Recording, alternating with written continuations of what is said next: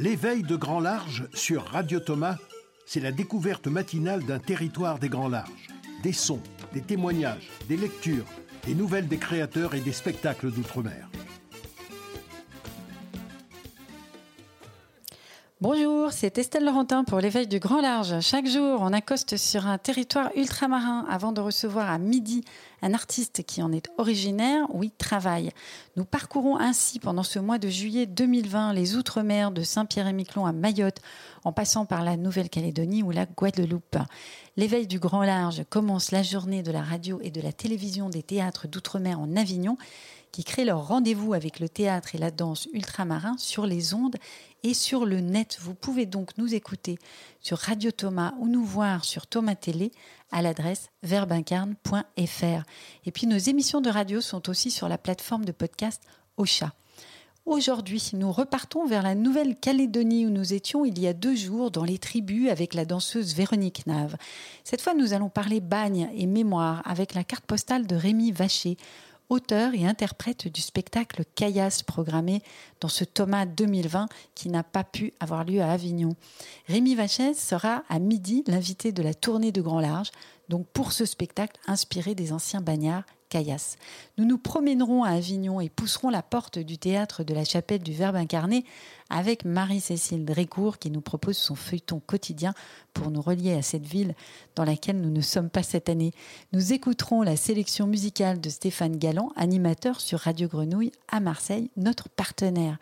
Et puis nous terminerons momentanément avec les nouvelles aventures culturelles post-confinement de la Caraïbe grâce à la journaliste Nathalie Lelay.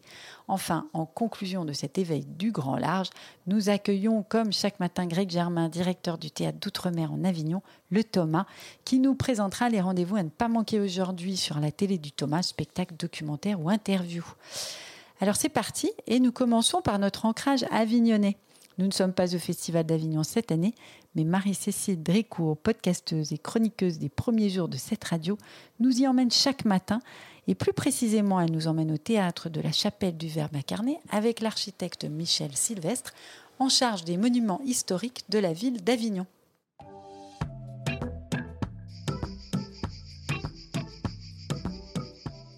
Nous échangeons depuis hier avec Michel Sylvestre à propos de l'histoire contemporaine de la chapelle du Verbe incarné et les débuts de son aventure avec l'outre-mer. Aujourd'hui, elle accueille du public, euh, notamment pendant le Festival d'Avignon, mais elle a quand même gardé son âme. Elle a gardé à l'intérieur aussi euh, des, traces de l'histoire. Tout à fait. La, chapelle du Verbe incarné, l'intérêt, c'est que ce bâtiment d'architecture classique, qui est quand même un socle d'une vie, d'une histoire euh, riche de la cité, s'est ouverte au monde, à l'outre-mer, par le biais d'un théâtre et d'une culture que, qui était une révélation pour le Festival d'Avignon. Cette nouvelle vie de ce bâtiment a pu être, euh, comment dirais-je, euh, vivifiée par cet effort collectif. Quel rôle ont joué les artisans des Outre-mer euh, dans la rénovation de la bâtisse? Les ouvriers et les artisans d'Outre-mer ont très bien joué leur rôle euh, dans l'exercice de restauration. Il y a eu trois stages de deux mois qui ont été échelonnés de 2001 à 2003, sous la forme d'un chantier-école avec des artisans guadeloupéens. Et c'est tout l'intérêt de cette histoire. Et je trouve qu'il faudrait poursuivre et recommencer à l'occasion peut-être d'une intervention euh, spécifique, mais elle n'est pas obligée d'être sur le bâtiment lui-même, elle peut être aussi dans les recherches du bâtiment, de la vie du théâtre. Et ça, c'est cet effort-là qu'il faut, qu'il faut mener et sur lequel il faut réfléchir. Nous avons vu dans l'épisode précédent que la ville a récupéré le bâtiment en mauvais état. Quel est le travail de recherche à réaliser euh, avant de se lancer dans de tels travaux? Alors bien sûr, on ne restaure pas un bâtiment sans le connaître. Restaurer, c'est de savoir limiter ses ambitions de restauration, c'est de donner toujours vie à un bâtiment euh, où les traces et cicatrices de l'histoire sont encore visibles. C'est de la lecture, des recherches, c'est la bonne compréhension de la construction même de ce qui a été édifié euh, deux siècles ou trois avant.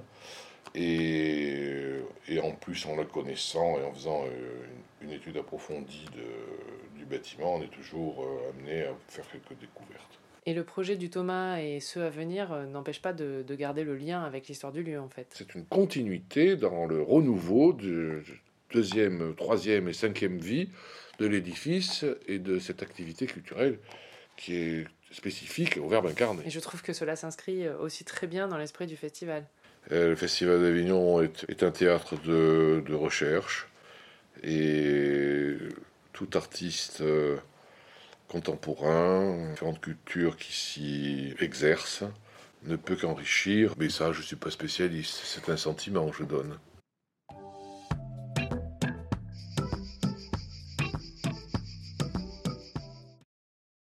Merci à Marie-Cécile Drécourt et à Michel Sylvestre pour cet éclairage de la chapelle du Verbe incarné, le théâtre du Thomas à Avignon. Nous aurions pu, nous aurions voulu, nous aurions dû recevoir Caillasse, un spectacle à la fois acrobatique et drôle sur un sujet qui l'est moins puisque son créateur Rémi Vacher s'est inspiré de l'histoire du bagne de Nouvelle-Calédonie pour l'écrire. Avant de le recevoir pour une heure d'émission à midi, nous voyageons ce matin vers le lieu de son inspiration la Nouvelle-Calédonie, à 17 000 km de la France métropolitaine. Cet archipel est situé à l'est de l'Australie, dans l'océan Pacifique, bref, pas tout près de nous. L'île principale, appelée Grande Terre, est entourée par les îles Loyauté à l'est, l'île des Pins au sud et les Bélep au nord. Son lagon est le plus grand lagon fermé du monde et six de ces zones coralliennes sont classées au patrimoine mondial de l'UNESCO. Riche d'une culture plurielle et mélangée, la Nouvelle-Calédonie compte nombre de théâtres, les conservatoires de Nouméa et de Coné, et puis le théâtre de Lille, où des pièces de compagnies locales alternent avec des œuvres venues de métropole généralement. Durant 34 ans, y ont été déportés les condamnés de droit commun ou politique, comme Louise Michel, révolutionnaire pendant la Commune. C'est ce passé de bagnard qui a été retracé par les deux artistes Rémi Vacher et Rémi Leduc, que nous accueillerons tout à l'heure avec le spectacle Caillasse dans la tournée de Grand Large à midi sur cette antenne. Nous écoutons pour l'instant un petit signe que nous fait Rémi Vachet, c'est sa carte postale sonore de Nouvelle-Calédonie. Il y parle d'enfermement et de mémoire de bagnard. Ton dos a beau être conçu par la nature pour te porter vers le ciel. Ici, il plie, résiste, résiste au mieux mais finit toujours par plier. Et si tu entends dans le mot nature l'herbe et les oiseaux qui chantent, tu fais fausse peine. Le soleil du paradis est une brûlure. L'herbe des champs sont des milliers de rasoirs, et la mer, hein, la mer, l'espoir d'une infinie liberté, s'avère n'être que le glouton des enfers. Tes parents t'ont peut-être doté d'une grande force, mais la poigne du bagne te broie, comme, comme un solilès dans les crocs d'un molosse. Et ce molosse, sa rage, il te l'a refilé, même s'il fait beau temps. Tu te renfermes, t'as les dents qui grincent la nuit, elles se taillent en pointe comme une craie sur un tableau noir. Tu ronges tes songes pour ne plus rêver, et les plumes de ton oreiller sont collantes de sueur. Ton dos se plie et garde la mémoire de la forme, avant de se briser comme un fer trop rouillé. Alors ta beau être conçu par la nature pour te porter vers le ciel, ici, c'est la terre qui t'emportera. La colère, tu la planteras plus tard, dans le bide d'un autre, un de ceux qui partagent ton carré, tes souillures et ton sang séché, un de ceux qui causent avec des rats et se perdent à boire de l'eau de mer pour en finir sécher le reste d'humidité de leurs yeux et pour se rendre aveugles. Ne plus rien voir, ne plus rien sentir, le problème de la douleur, c'est qu'il te montre tu vis encore.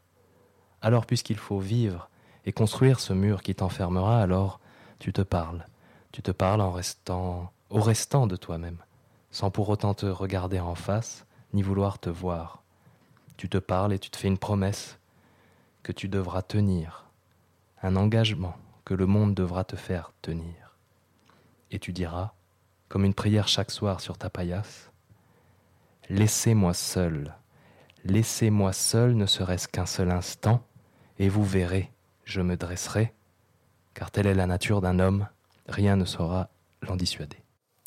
Merci à Rémi Vacher pour cette carte postale de Nouvelle-Calédonie en mémoire des bagnards. Et puis pour entendre le son de la Nouvelle-Calédonie, nous suivons notre partenaire, le Coton Club, l'émission euh, dédiée aux musiques noires de Radio Grenouille à Marseille qui nous propose euh, ce matin d'écouter le groupe Natre, j'espère que je le prononce bien, qui joue la Nessera. Alors c'est un groupe emblématique du Kaneka. Et le Kaneka, c'est un terme générique renvoyant à la fusion d'éléments traditionnels de la culture kanak avec des influences reggae, blues, rock, etc. Alors Dixit, notre partenaire, le Coton Club, bien plus calé que moi en culture musicale, si cela semble le Kaneka donc tenir plus du mouvement culturel que du genre musical à proprement parler, ce Kaneka se subdivise en sous-genres régionaux selon les singularités locales et évoluant au gré à la fois des influences musicales variables, mais aussi des problématiques sociétales. Alors K pour cadence, né pour, enfin ne pour K pour kanak, le kaneka et la cadence née du kanak. Nous écoutons donc ce kaneka, le groupe Natre, qui nous joue l'année Serra.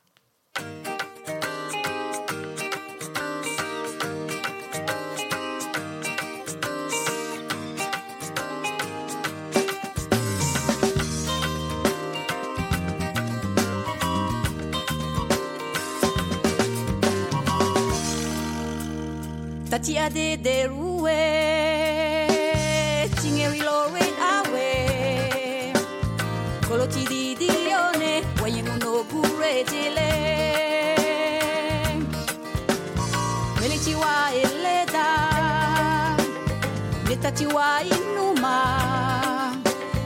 kolo ti di di one urine no gure jile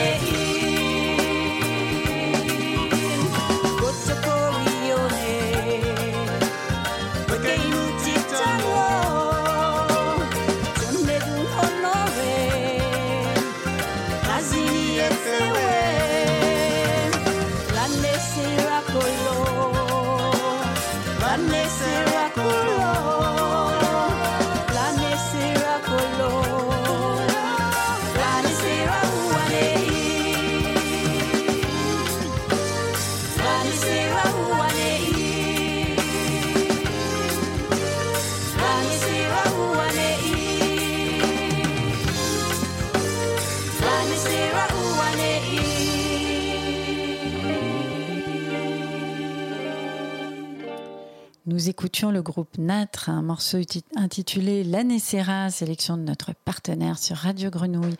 Et puis pour terminer notre balade dans la lointaine Nouvelle-Calédonie, Rendez-vous tout de suite avec cette fois une lecture, la voix de Nicolas Kurtovitch, auteur et poète calédonien prolifique, qui nous lit trois extraits de son livre intitulé Trois femmes et publié en 2019.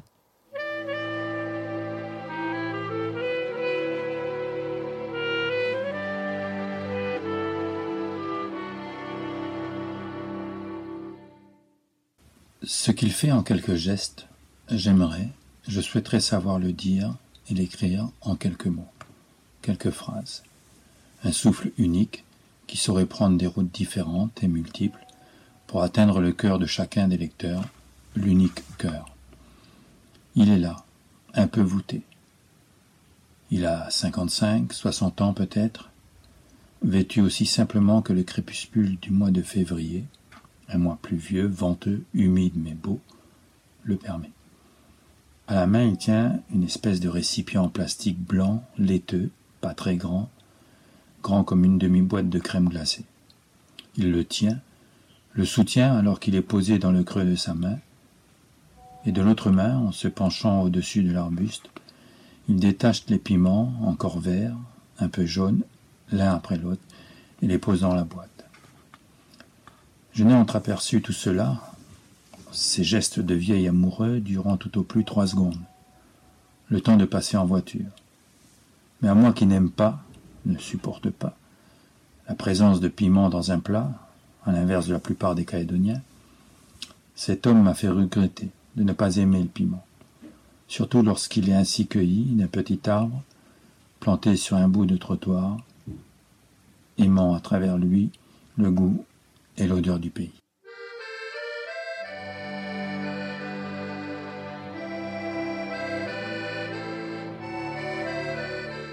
Cette jeune femme, accompagnée d'un homme, son mari certainement, qui après avoir poussé doucement la petite porte en bois de son jardin, monte quelques marches de pierre et pénètre dans sa maison, est une jeune femme simple.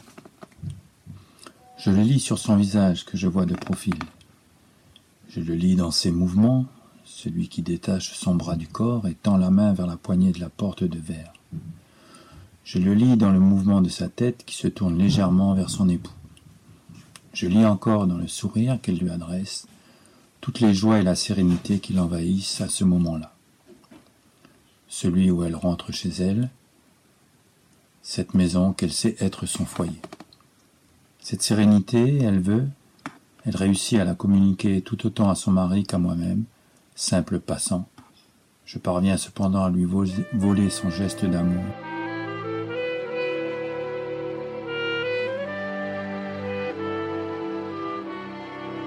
La pirogue en bois de cohue tirée sur le sable pourrait être celle de Corto Maltese, si ce n'était sa voile en Kevlar, alors qu'il me souvient que celle de Corto ne pouvait être qu'en pandanus tressé.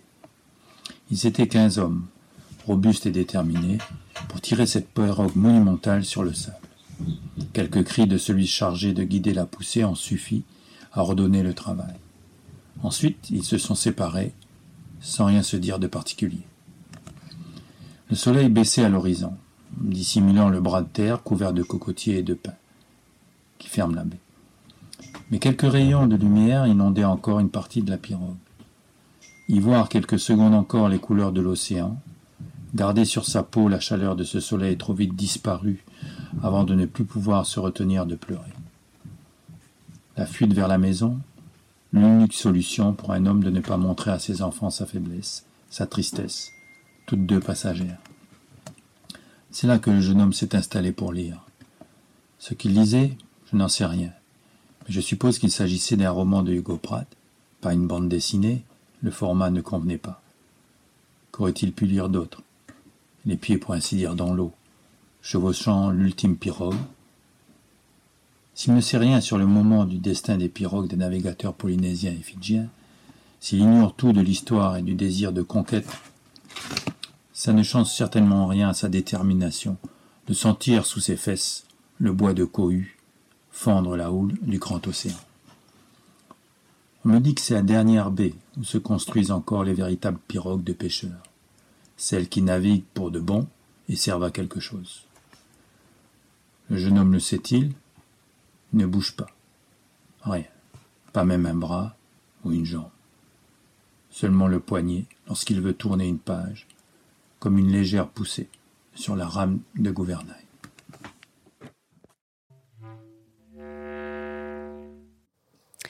Et nous quittons momentanément la Nouvelle-Calédonie après avoir entendu Nicolas Kurtovitch qui nous lisait des extraits de son livre Trois femmes publié en 2019.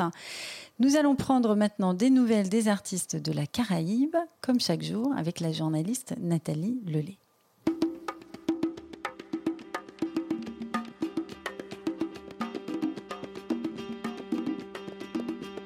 Les nouvelles aventures culturelles. Martinique, le monde d'après.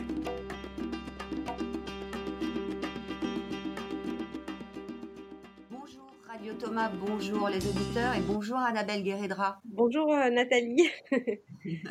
Annabelle, avec ta compagnie Art Incidence, tu t'es imposée ces dernières années dans le paysage artistique caribéen par ton travail de recherche à la fois subversif et généreux, comme une artiste d'avant-garde intégrant une position éco-spirituelle indissociable de ta création. Dans ta geste artistique, la dimension magique de l'être et sa connexion au vivant et à la nature sont au cœur de ta proposition. C'est ton chemin spirituel qui t'amène à ta danse. Annabelle, tu es danseuse, performeuse, chorégraphe et thérapeute, riche de rencontres initiatiques fortes et d'enseignements rares. Tu es ainsi praticienne en body mind centering, cette approche somatique de l'intelligence du corps par le mouvement, le toucher. Tu es avec ton compagnon Henri Tolio à l'origine du Festival international d'art performance, le FIAP. Alors Annabelle, cette crise mondiale que nous traversons a confiné nos corps et nos esprits au nom de la sécurité sanitaire. Elle nous a conduits à devoir respecter de terribles mesures barrières, plus de baisers, plus d'embrassades, plus de rapprochements avec ceux que nous aimons.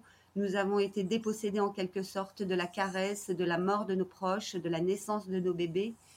En tant que femme artiste caribéenne et multiculturelle, en tant que maman d'un tout petit bébé surtout et bruja, c'est-à-dire sorcière, dis-nous ce que tu ressens à propos de cette immobilisation et que porte-t-elle sur le plan symbolique? Quelles conséquences sur l'humanité, à ton avis, peut-elle engendrer? Pour moi, cette crise, euh, parce que c'est bien une crise euh, qu'on traverse, est vraiment complexe. Euh, parce qu'elle touche la santé, c'est-à-dire notre santé lorsqu'on parle de pandémie Covid-19, elle touche notre, notre care, notre taking care, prendre soin de nous et de, et, ceux qu'on aime. Et elle touche aussi cette crise nos libertés individuelles. C'est-à-dire que lorsque l'on est confiné deux mois au nom de notre soi-disant protection ou sécurité sanitaire, nous sommes dans des corps et des esprits contraints. Nos faits et nos gestes sont restreints et sont surveillés. Sans compter, comme tu dis, le manque de contact physique, le, ce, besoin qu'on a tous et toutes en tant qu'êtres humains de se toucher, d'être ensemble, de vivre ensemble, de faire corps, enfin bref, de faire humanité de s'aimer exactement. Et donc une caresse, une embrassade, un hug, un geste de tendresse, un geste d'amour vont devenir dans cette période-là des actes subversifs puisqu'ils nous sont interdits.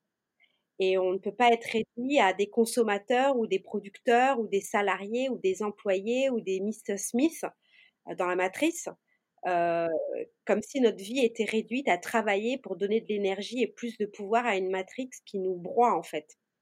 Donc pour moi, c'est compliqué, pour pas dire que c'est mortifère. Et comme, comme tu disais, en tant que jeune maman, en tant que bruja, en tant qu'artiste femme, je ressens le grand besoin en ce moment, moi, de, me recentrer, de méditer, de respirer, de ralentir, de faire des pauses, de m'immerger dans la nature, de clarifier mes actes artistiques, de leur donner plus de valeur, toute la valeur en tout cas qu'ils méritent, et évidemment de protéger les miens, de protéger mon bébé. Et comme tu l'as très justement dit tout à l'heure, c'est l'amour qui nous sauvera. je pense que cette machine capitalistique, elle est sauvage au sens où elle tue sans scrupule, de sang-froid, au nom du fric. Et les invisibiliser comme nous, les petites gens, on est encore plus invisibilisés. Les femmes sont encore plus exposées aux violences. on a besoin de douceur, On a besoin de dignité. Nous, les petites gens, face à ce grand capital. Donc, euh, je pense que voilà, on est vraiment dans une période compliquée et violente. Il va falloir se battre pour accéder à ce plus de douceur, à ce plus de lenteur et à ce plus de dignité. merci Annabelle. En tout cas, nous allons pouvoir visionner ta vidéo de confinement. Juste deux mots là-dessus. C'est un confine art réalisé avec euh, Nathalie Glodon pendant le confinement. Euh, Nathalie m'a généreusement euh, invité, comme toi aussi, Nathalie, à, à créer ce, ce, cet album photo euh, poétisé avec euh, ma vibration euh, vocale, on va dire. voilà, pour, pour un espèce de, de, de, de parcours que j'ai vécu, que j'ai traversé pendant ce confinement en, en toute, euh, en toute sincérité, en toute honnêteté et, euh, et sans, sans, masque social. Ben en tout cas, on, pourra la visionner à partir de, du site de, de, Radio Thomas. Et je te dis à bientôt et merci infiniment d'avoir été avec nous, Annabelle. Vous écoutez Radio Thomas, la radio des théâtres d'outre-mer en Avignon. Et nous accueillons comme chaque matin Greg Germain dans cet éveil du grand large, directeur du Thomas, qui nous présente la suite des programmes sur la télévision du Thomas que vous pouvez voir sur verbincarne.fr. Bonjour Greg Germain. Bonjour Estelle. Alors les thèmes des pièces, des spectacles, enfin des pièces et des spectacles proposés par Télé Thomas aujourd'hui, c'est masque et marionnette. Alors est-ce que le masque et la marionnette, ce sont des disciplines très répandues dans les territoires d'outre-mer? Juste avant de répondre à, ta question, pardon Estelle, euh, je voudrais dire quelques mots sur ces, sur ces thématiques. Ces thématiques dans les dramaturgies des outre-mer, euh, d'ici et d'ailleurs, permettent de traiter d'esthétique, de mise en scène, d'enjeux de société, de dramaturgie et d'histoire, et surtout, c'est quelque chose qui a été proposé parmi tout le catalogue des pièces que nous avons, évidemment des pièces filmées que nous avons, qui a été c'est une idée de Sylvie Chalaille, puisque euh, il y a toujours des interventions d'un chercheur ou d'un échange avec un ou une artiste sur la profondeur de ces pièces. Ensuite, euh, les films eux-mêmes, qui, comme j'ai eu l'occasion de le dire, nous ont permis euh, de réconcilier le spectacle vivant avec l'audiovisuel, beaucoup plus qu'un mariage de raison. Je, je dis d'ailleurs que c'est un mariage d'amour qui est destiné à rendre indispensable euh, le, spectacle vivant et l'audiovisuel. Et surtout, ça entre de plus en plus de ce que font les jeunes metteurs en scène de, de spectacles de théâtre, puisque c'est ce que j'appelle moi la multidisciplinarité de tous ces arts de la scène et du petit écran. Alors, pour répondre à la question, pardon. Les masques, revenons à nos masques et à nos marionnettes. Oui, bien sûr, le masque est une tradition. Euh, elle est aussi très forte hein, dans les pays occidentaux, mais elle est aussi particulière dans, dans les pays j'allais dire du Sud, et notamment en Nouvelle-Calédonie, là où il y a le masque est porté à son, à son plus haut degré, en Polynésie aussi, bien sûr, tout le monde connaît les tikis, mais aussi en Guadeloupe, en Martinique, en Guyane, euh, puisque ces descendants d'Africains euh, sont arrivés avec aussi leur masque, on connaît bien sûr. Et, chez nous, le masque est surtout utilisé pendant le carnaval. C'est une période bien particulière qui permet à l'homme ou à la femme de se déguiser et d'avoir le bestiaire qu'ils ont envie d'avoir et grâce à ce bestiaire, qui est une espèce de média comme ça, qui permet de dire ce qu'on n'oserait pas dire si on est à visage découvert. On rejoint là un petit peu euh, les, Grecs dans leur théâtre masqué, je, pense à Échille, etc., évidemment, et, euh, et, donc comme quoi le théâtre euh, est ce qu'il y a de plus profondément humain. Et en l'occurrence, assez visuel aussi, avec tous ces masques et ces marionnettes dans les spectacles qu'on va voir aujourd'hui les escales de la télévision à partir de 17h20 n'échappent pas à cette règle parce que je crois qu'elles sont très dansées. Ces ah oui, absolument. C'est que, c'est, je, je, dois dire que les cinq pièces qui vont nous accompagner jusqu'à la dernière séance, ce sont des pièces dansées. Alors j'ai l'occasion de les présenter, que ce soit chorale. Alors chorale, c'est extraordinaire parce que c'est de la chorégraphie en même temps, il y a une espèce d'orchestre de rock déchaîné sur scène. Le lac des Cygnes, évidemment, de Piotr Ilyich Tchaïkovski, euh, qui est une grande musique et qui est magnifiquement interprétée par euh, Sissoko, bien sûr, Ibrahima Sissoko, puis Ballet de rue, ça c'est quand Mozart rencontre le hip-hop, et puis tête d'affiche de Bouba Landry Chouda, qu'on va retrouver après dans notre dernière séance avec un casse-noisette encore de Tchaïkovski. Et là, c'est un spectacle tellement coloré, tellement beau. Eh bien, nous serons au rendez-vous de ce casse-noisette euh, aujourd'hui à 20h. Merci beaucoup Greg Germain et puis à demain. Oui, à demain, à demain. Vous écoutez L'éveil de grand large sur Radio Thomas, la radio des théâtres d'outre-mer en Avignon.